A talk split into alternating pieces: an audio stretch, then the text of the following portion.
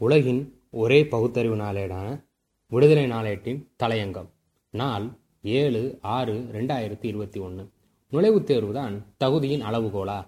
சமூக நீதி இடஒதுக்கீடு என்று வரும்போது உச்சவிருத்தி பார்ப்பானில் இருந்து உச்ச பதவிகளில் இருக்கும் பார்ப்பான் வரை சுருதி பேதம் கிஞ்சின்றுமின்றி ஒரே ராகத்தில் தொண்டை கிளிய பாடுவதை கேட்க முடியும். ஏன் வேண்டும் போட்டித் தேர்வுகள்? எனும் தலைப்பில் தினமலர் திரிநூல் ஏடு செய்தி கட்டுரை ஒன்றை நான்கு ஆறு ரெண்டாயிரத்தி இருபத்தி ஒன்று பக்கம் ஆறில் வெளியிட்டுள்ளது.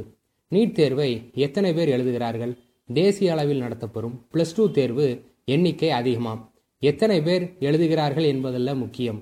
இவர்களிடைய நோக்கமே வேறு. எத்தனை பேர் எழுதினால் என்ன?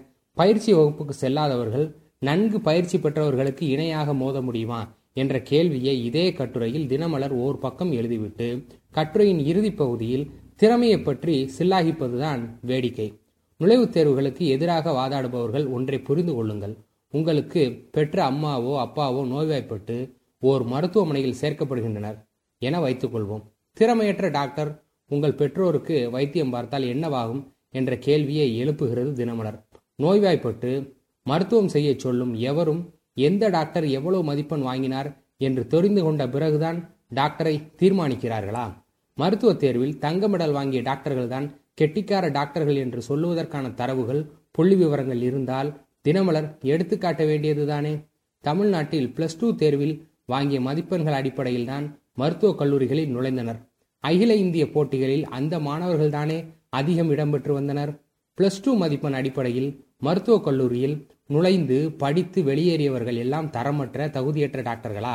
இடஒதுக்கீடே கூடாது ஆனால் தகுதி திறமை அழிந்துவிடும் என்று ஒரு காலகட்டத்தில் காட்டு கூச்சல் போட்ட இதே தினமலர் பார்ப்பன வகையராக்கள் பொருளாதார அடிப்படையில் இடஒதுக்கீடு கேட்டது ஏன்? அப்போது மட்டும் தகுதி திறமை ஒளிந்து போய்விட்டதா? பொருளாதாரத்தில் நலிந்த உயர் ஜாதியினர் என்ற பெயரில் பத்து விழுக்காடு இடஒதுக்கீடு சட்டத்தை அவசர அவசரமாக மத்திய அரசு நிறைவேற்றியிருக்கிறதே. அதன்படி தாழ்த்தப்பட்டவர்களை விட குறைந்த அளவு மார்க் வாங்கிய பார்ப்பனர்களுக்கு வாய்ப்பு அளிக்கப்பட்டதே அதனால் தகுதி திறமை தரைமட்டமாகி விட்டது என்று தற்பை புள்ளினால் தினமலர்கள் எழுதியதுண்டா.